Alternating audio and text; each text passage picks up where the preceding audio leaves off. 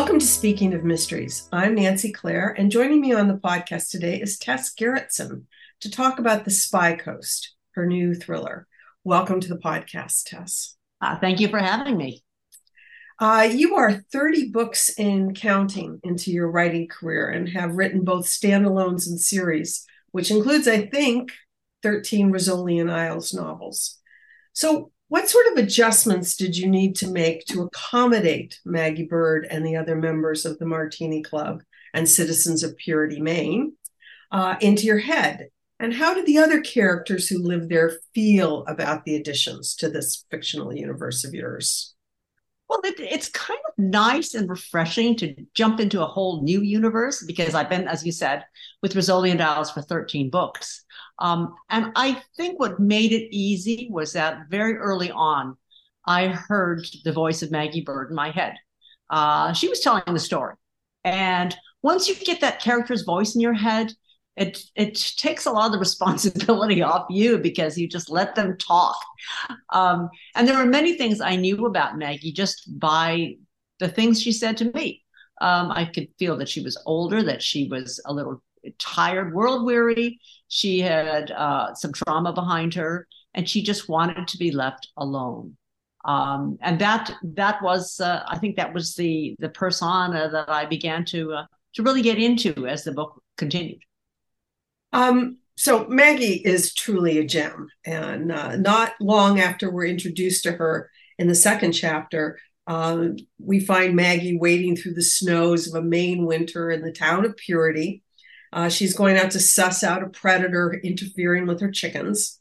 And you write, uh, is from her first person. I haul myself back to my feet. My hips and excuse me, my knees and hips protest.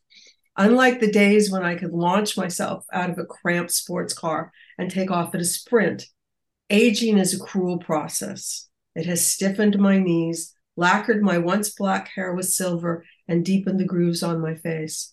But my vision is still sharp, and I haven't lost my ability to read the landscape. So, this tells us a great deal about Maggie. And it's a pretty apt mantra for those of us of a certain age. Yes, it certainly is. I mean, um, you know, I a couple months ago I turned 70. And as the as the years go by, yeah, right. Um, yeah, I'm not aware of more aches and pains. I mean, I still feel that my brain is there, which is a big blessing. That's the biggest blessing of all. Um, but I'm also aware that I just can't do the things I used to be able to do. I mean, getting up from from a squat on the ground is becoming harder um, and so I, I, was was putting all that into Maggie's head. Here she is. She had such an interesting life, um, and now uh, you know she's looking at it from the other end, from you know looking backwards.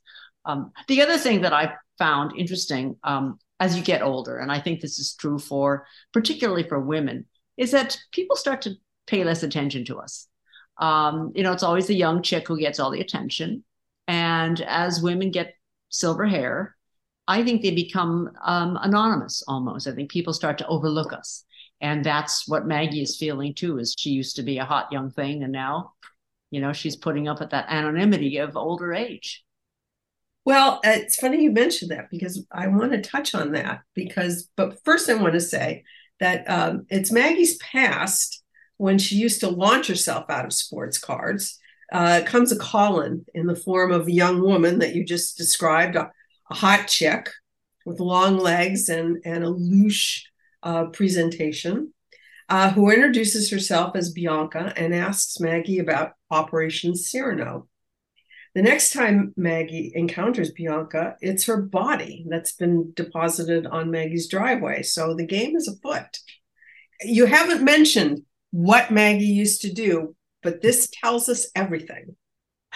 Yeah, I think what also tells you what what kind of a person she is is she has this particular way of approaching things, and so do her friends. You know, when they when they have breakfast in the local cafe, they always sit someplace where they can keep an eye on everything in the room. Uh, they don't like to have people come up behind them. They are very cautious. They're always looking for the exit. Um, and also, you find out that Maggie uh, is a very good shot when she kills the fox that's been killing her chickens. So, I mean, there are all these little clues that this is an unusual group of people. Maybe they're not going to talk about it with us, but they're comfortable with each other because they know each other's secrets. So at this point, though, we meet uh, Joe Thibodeau, who is Purity Maine's 30 something chief of police. And, and this is not a non sequitur. This might be a good time to talk about Michael Koryta's excellent crimereads.com essay, Writer from Away. And the difference between Mainers, like Joe, whose family has been in Maine for centuries, and the people from away, or PFAs, uh, which for Mainers are people who weren't born there, whose ancestors weren't born there, um, which include Maggie and the rest of the Martini Club, which is the group of friends you referenced. Uh, you, by the way, are a writer from the way, according to Michael, and you deserve a true Mainer status based on your daily walk and walking regimen alone. Um, and the thing that I found interesting was Joe is a sharp as a as a tack. She really she understands that this group of people there's something about them. And as one other uh, character says to her, she could have left purity. She didn't want to. And I thought this is an interesting dynamic between people that have voluntarily go to this place in Maine and people who are of this place in Maine. Well, I am, as he said, from away, but I have been here 33 years. So it's, it's, it's not like I just arrived, but I will always be from away. And I think um, even though my grandson has been was born here, I'm not sure he'll be considered, you know, a, a Mainer maybe until a couple of generations go by. It's um and it's an, it is an interesting dynamic because those who are here kind of look at those from away as uh, you know how long are you going to stay? Is it, how many winters is it going to take to drive you away? Um, but what i do find is people who put their roots down here um, like my kids um, even though they, they weren't born here they all want to come back. I see a lot of children who have gone off to the big city. They've found jobs elsewhere in the country and they all want to come back because there is something about this state that that kind of gets into you. And that's that's where where joe is is operating from. She loves her town. She loves her state um, but she's also very protective of it. And in, a way that's that fits her personality as as the guardian type of person. She is a policewoman and she is not going to let anything happen to her town switching back to Maggie and, and her posse, which is uh, called the Martini Club. I love that name. And these are fellow ex intelligence employees, uh, and they band together to help her. Uh, they have all found themselves one way or another. Uh, they found their way to Purity Maine. And they're all retirees, but they all have these mad skills, uh, which brings up the point that being retired isn't the same and shouldn't be the same as useless. And which, which I have to ask, why are they retired? Because they really are skilled. They really are skilled, but you know, um, they retired partly because they they aged out. You know, some of them are in their seventies, and uh, maybe they want to move on to other things. And you know, even in the CIA, people get tired. They want to collect their pensions. They want to move on to other things, but they still have their skills. Um, and I have a feeling that, as with other industries, as the young people move up, the older people get pushed out. Um, and that's that's true for a lot of places, whether it's Hollywood or um, or a, a, corporate a corporate world. Um, youth always seems to, you know, they want to take our place. So here they are with their skills intact. Um, they they are useful. They know how to use them, but they just haven't found a reason to yet. And uh, this dead woman and Maggie's driveway makes them all very excited because they can get back into into the game. Everything except crime fiction writers. Crime fiction writers are rarely pushed out. we just hang on. you touched on this earlier. Um, advanced years actually might be an advantage. And once again, Maggie says it best I easily blend in with other silver haired women, all of us bundled up in our winter jackets. Like them, I seldom draw a glance of interest. Old age confers anonymity, which makes it the most effective disguise of all. Of all. For years, I taught myself not to stand out, not to draw attention, and now it comes effortlessly, which is both sad and also a relief. So, I, I mean, I thought once again, you know, um, you you get older, you become invisible. It's the perfect disguise, and you're no longer working in the in the field that you uh, came up in. It's it's it's a sort of a I, I it is a true irony. Yeah, it is an irony that the probably the best spies would be the busybody older woman who knows what's going on um, around her or listens to gossip and um, and who is still sharp eared enough to know a little bit about um, about human nature and her neighbors. So uh, and, and you know it, it's funny because I I have an aunt who is really a busybody, and I went to visit her and she was telling me about all the people on her block who's having marital problems, who's not having sex, who is having sex. And I said, "How do you know this?" And she says, "I ask them, and they're so they're so startled they just answer me." so yes, it's it's you know it's it's um, those of us who can make connections, who are curious, who people are willing to talk to. Those would really be the best intelligence people. Well, that's an old journalism trick too, is just to ask the question yeah, I mean, you never know. They the worst that can happen is they refuse to answer, right? And they rarely do. People love to talk about themselves. Yeah. yeah. Even even their secrets. Which brings us back to Maine. Uh, in your acknowledgments, you mentioned that Maine is a frequent destination for retired spooks. And interestingly, I happened to be finishing up the Spy Coast on a trip to Maine. I mentioned your afterword to one of my travel companions who writes about the world of intelligence nonfiction. And the woman we were visiting on the Isle of uh, Vinalhaven. And both of them nodded knowingly, uh, like, you know, yeah. Uh, so is Maine um, spooky? It certainly seems to be, and and as I mentioned in in um, in the acknowledgments of my book, I didn't know that when I moved here it was that we kept running into people who said they used to work for the government and they couldn't talk about it. And after you hear that, you know, three or four times, you think there's something very strange about this town. And discovered that on my short street, um, I had uh, a, a, former, we had former intelligence agents on either side of us. I mean, a couple houses down, but on our very short street. And I think there was a there was a, a period of time a couple months ago where every meal I had out with other people or at other people's homes, there was always a retired CIA person at the table. It just happens to be a place they love. Um, and I, there are multiple explanations, and I've heard it from various people that, well, they came here because one person came here, liked it, and told his friends, and they sort of drew each other here. But then I also found out that um, the CIA was active here uh, during a period of the late 60s to early 70s uh, when they were doing testing with uh, hallucinogens um, in a project that was actually nationwide, but we had a little we had a little a little section of it here right in the mid coast where they were giving drugs to people. Well, you know, Mainers are I think um, are very respectful of your privacy.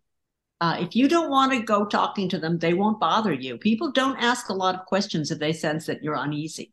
Um, and so that it does make it a good place to hide out or to protect yourself if you don't want to talk about yourself. And so we have this this this idea of privacy. Yankees are not necessarily going to overwhelm you with visits. Um, and there's a lot of woods here. There are a lot of houses here that have a great deal of acreage. So there's there's physical privacy as well. In your thriller and in real life, uh, intelligence work is difficult to reconcile with anything close to normal family life. You have one couple of them in the Martini Club who were both retired intelligence officers who are married to each other. It is my understanding that more often than not, they can know that they work for intelligence services but can't talk about what they do. Yes. So you've done a really tremendous job of weaving this reality into the backstories of Maggie's fellow intelligence travelers and with Maggie herself. And I don't want to I don't want to drop any spoilers here, but did you do a lot of research into that? Did you talk to people or did it just make sense that this was going to be something that was going to be a, a challenge for intelligence officials? Well, I find that when you're delving into a different kind of an occupation, the best um, resources are memoirs. Um, so you just read a lot of memoirs because people reveal a lot about themselves and about their lives and about the stresses. So I think I must have read like five um, memoirs of, of retired CIA. Um, and found out, you know, from some that it, in a way it was a kind of a boring job when they when they were in an area. It was a lot of it was writing reports and and and trying to find people who have information. It wasn't all cloak and dagger, and very few of them carried guns. Um, it's not like James Bond. It's it's very much going to going to cocktail parties and coffee shops and just listening. And it's more like John le Carre than James yeah, Bond. It, it is. It is exactly. I, I think the hard part though is when you when you make a friend, how genuine can you feel that friendship is? Because you always have to be careful. You can't be entirely honest, even with your own spouse. Um, that has got to be that has got to be really difficult on somebody's psyche that you can't be honest or that you question whether a friendship is real or not or you're always trying to get something out of somebody i mean that's got to be hard on you as well so um, I, I, think it, it would be a very stressful job just emotionally maybe not physically and maybe there's no danger involved but it's got to be an emotional stress. And you weave many of these elements into uh, the story into maggie's story of what is real you know? Yeah I mean, it, she loves somebody but is this a real is this a real thing? And that's that's something that she struggles with through through a lot of the book so the spy coast is a thriller and we'll stop there we're not going to say anything more uh, because to just say anything about uh, it is to risk introducing a spoiler and the end is way too satisfactory to even dance with a hint but I'm hoping that this is not the last rodeo for the Martini Club or for Joe Thibodeau. Uh, can you tell us? You you said this was the beginning of the series. Are they going to be back? And can you tell us anything about what they're going to be up to? Well, you know, by the by the end of this book, I thought this is a fun group of people. I kind of want to hang out with them a little longer. So there is a sequel coming. I'm I'm working on it now, um, and it is much more of a local story because I wanted to explore um, Maine and also a little bit more about Joe Thibodeau's career and how this group of people is going to help her solve a very local crime that may have roots in intelligence, but we're not really sure. So yeah, there is there is a sequel coming after that. Um, well, you know what? I'm so deep in the weeds in this one, I can't even think about the next book. Um, but I but these these are characters I have a great deal of affection for. Well, we should also mention in Michael Koryta's uh, uh, essay that he had, that there are many, many writers in Maine. Obviously, Stephen King, and he's there part of the year, and you. Uh, that he uh, he calls you writers from away, and he mentioned that his library in Camden, Maine, um, is said there were more writers per capita in Maine than any other uh, state. I don't know about that. I live in California, awful lot of writers here. Um, but there's also yeah. 40 million people. Do you feel that community of, of writers, or are you very Maine esque in it that you keep yourselves to yourself and you you you know you keep your privacy cloaked about you? you know, a lot of us writers in Maine, we know each other uh, because it is. I think the Washington Post wrote an article not that long ago that said we were among the top 10 states in the country with per capita writers and artists. Um, so that we're all operating in the woods here doing our thing, uh, but we do know each other through, usually it's through genre clubs, you know, like I know the mystery writers, I know the romance writers, um, I and I know a few science fiction writers. I mean, we're we're all just hanging out here. Why are we here? Well, that's a good question. I I think it has to do with when you're a writer, you can live anywhere in the world, um, and why not live in one of the most beautiful places in the world? Um, so it's a it's a great place to to write. It's also um, there's also something about the seasons that I find very inspiring. I think I do my my best writing. Uh, probably I'm I'm deepest into it during the wintertime. Um, and it has to do with you can't go outside and garden. You're just stuck indoors all day. so um, the seasons help me as well. I'm very aware that um, people don't think of me as a local, but I but you have to remember that, especially in the mid coast, about 50% of the people who live on the mid coast are from away. Um, and that's certainly true for whenever you get on in coastal Maine. Um, that there's a large percentage of people who come from away, and even more. I mean, Maine was one of the top states to gain population over the last couple of years, um, and that's an unusual thing because we are, you know, we are a small state, but a lot of people are moving here, partly because of COVID, partly because everybody's doing remote work now and they want to move here, and partly because the cost of living is a little bit cheaper here than Massachusetts or, or New York. And it is incredibly beautiful.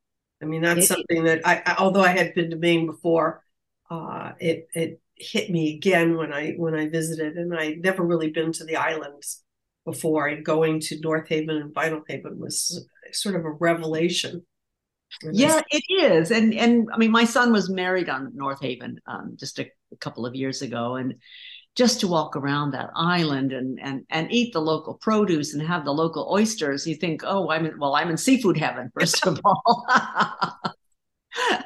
and if you don't mind the winter, it's okay. You, you're, as you say, you're willing to shovel the roof. Um, you know, you deserve summer. What what a lot of people don't understand is to shovel the roof, you really don't have to do much. Just have to walk up the snowbank. Yeah, well, that's the hard part is getting up the snowbank or getting out your door. That's the thing, getting out your door. you have two kinds of snowshoes. Yeah. Tess, thank you so much for your time and for talking to me about the Spy Coast. I enjoyed it so much for so many reasons, uh, but most of all because it acknowledges that older people are just as capable, um, although they may be invisible. Yes, yes. And if you if you want to have a bit of wisdom, you know, it doesn't hurt to have somebody with gray hair. Thank you again. Thank you.